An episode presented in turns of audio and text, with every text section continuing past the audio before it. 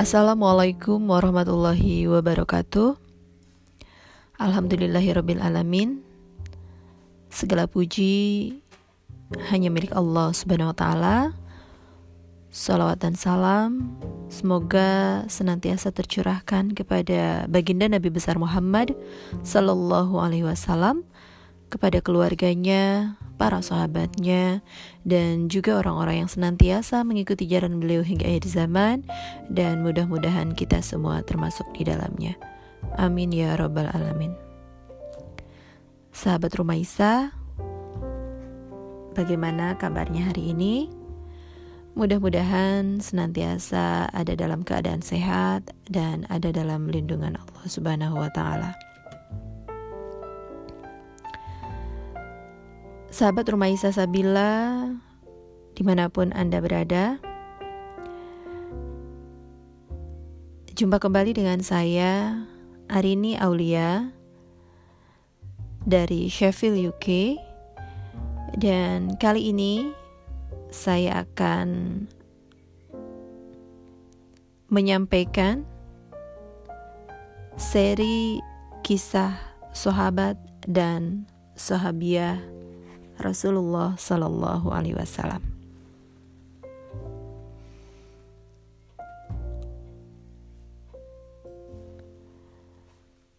Figur tertentu sering kali banyak mempengaruhi kepribadian seseorang, dan ini adalah perkara fitrah dalam kehidupan manusia.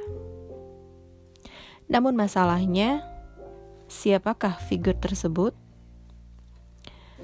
Fenomena yang sering terjadi di tengah masyarakat Muslim, khususnya di kalangan anak muda, yaitu adanya figur-figur idola yang jauh dari nilai-nilai ajaran agama. Baik dari segi keyakinan maupun perilaku. Di antara mereka ada bintang film, penyanyi, atlet, politisi, ataupun tokoh-tokoh lainnya.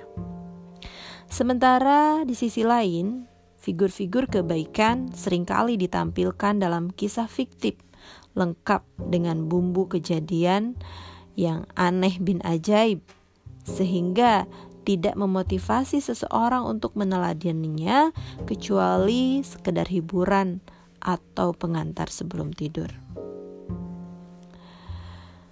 Sebenarnya, sejarah Islam penuh dengan figur-figur teladan yang membawa nilai-nilai kebenaran dan merupakan kisah nyata yang pernah terjadi. Dimulai dari para nabi dan rasul hingga orang-orang yang soleh sesudahnya.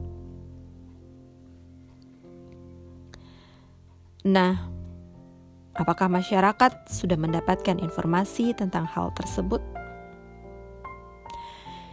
Insya Allah pada podcast ini saya ambil dari uh, buku kisah wanita-wanita teladan yang disusun oleh Abdullah Haidir yang akan memberikan gambaran seperti apa kisah-kisah wanita teladan.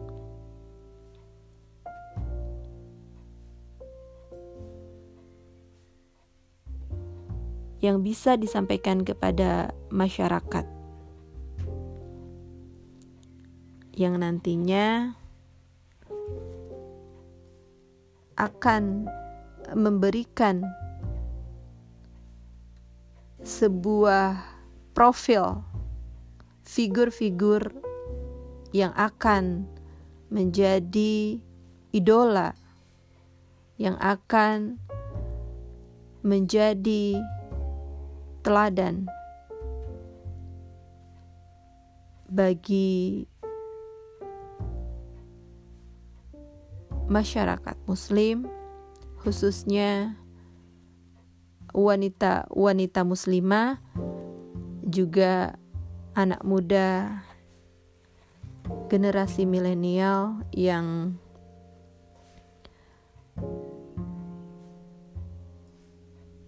menggantikan figur idola yang saat ini mereka puja-puja.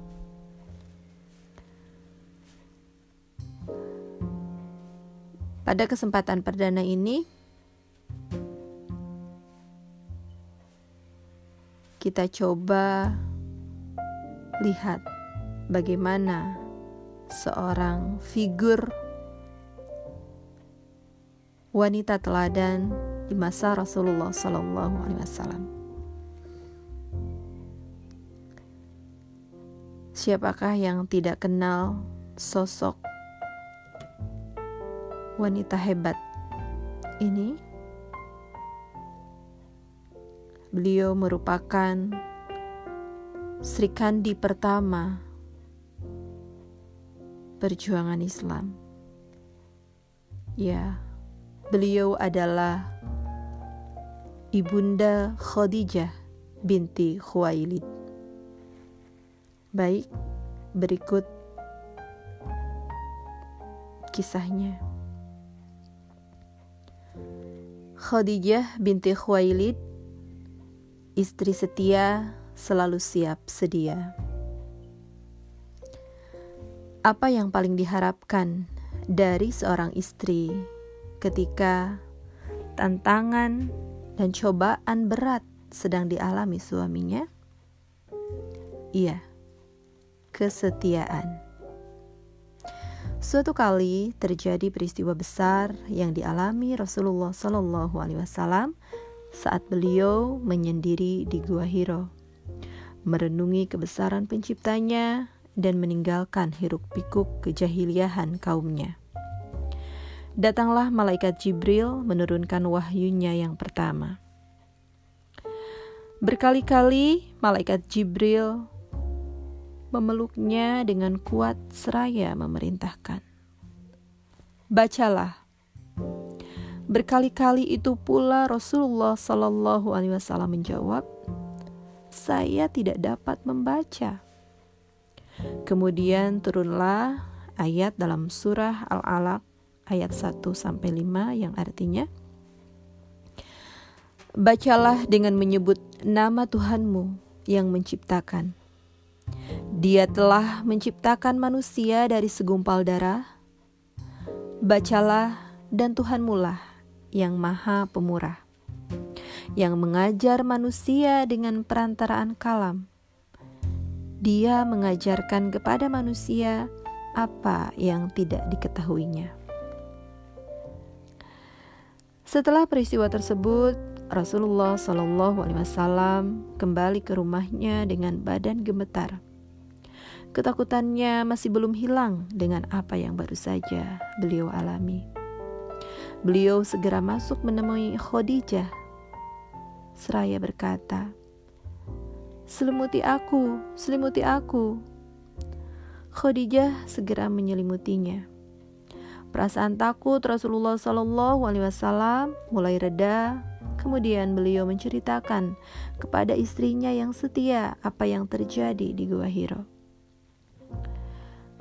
Saya khawatir jika terjadi apa-apa pada diri saya, ujar Rasulullah Shallallahu Alaihi Wasallam. Khadijah segera menenangkan dan menghibur suaminya. Tenanglah, demi Allah, dia tidak akan pernah menghinakanmu.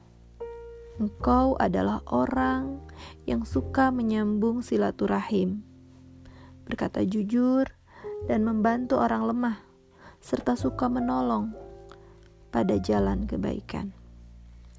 Kemudian Khadijah mengajak Rasulullah Shallallahu Alaihi Wasallam pergi ke rumah pamannya Warokoh bin Naufal, seorang tua renta dan buta yang banyak mengetahui isi kitab Taurat dan Injil. Khadijah menceritakan apa yang terjadi. Mendengar hal tersebut, Warokoh tampak gembira. Itu adalah Jibril yang Allah turunkan kepada Nabi Musa. Dan engkau adalah nabi bagi umat ini. Katanya berseri-seri. Demikianlah Khadijah merupakan istri teladan, penolong utama Rasulullah Shallallahu Alaihi Wasallam. Dia membela Rasulullah dengan jiwa dan hartanya. Dia pula yang pertama kali beriman dan membenarkan dakwah Rasulullah Shallallahu Alaihi Wasallam dan ikut merasakan berat dan pedihnya tantangan dakwah yang dialami Rasulullah Shallallahu Alaihi Wasallam. Karena itu, Ketika Khadijah meninggal, kenangan indah bersamanya selalu terbayang di benak beliau sallallahu alaihi wasallam. Beliau sallallahu alaihi wasallam bersabda, "Dia beriman kepadaku ketika orang-orang ingkar kepadaku. Dia membenarkanku ketika orang-orang mendustakanku. Dia menyerahkan hartanya untukku." ketika orang-orang mencegah hartanya untukku dan Allah memberikan keturunan lewatnya sementara yang lainnya tidak mendapatkannya. Begitu seterusnya Khadijah mendampingi Rasulullah Shallallahu Alaihi Wasallam pada masa awal perjuangannya yang sangat berat hingga ajal menjemputnya. Semasa Khadijah hidup, Rasulullah Shallallahu Alaihi Wasallam tidak menikah dengan wanita selainnya. Semoga Allah Subhanahu Wa Taala meridoinya. Itulah tadi sahabat Rumaisa kisah dari ibunda kita ibunda Khadijah binti Khuwailid mudah-mudahan dari apa yang telah beliau berikan kepada kita. Pengorbanan beliau, perjuangan beliau, kasih sayang beliau terhadap Rasulullah dan dakwah Islam ini bisa memberikan sebuah motivasi bagi kita bahwa peran kita di masa kini sebagai pendamping suami sebagai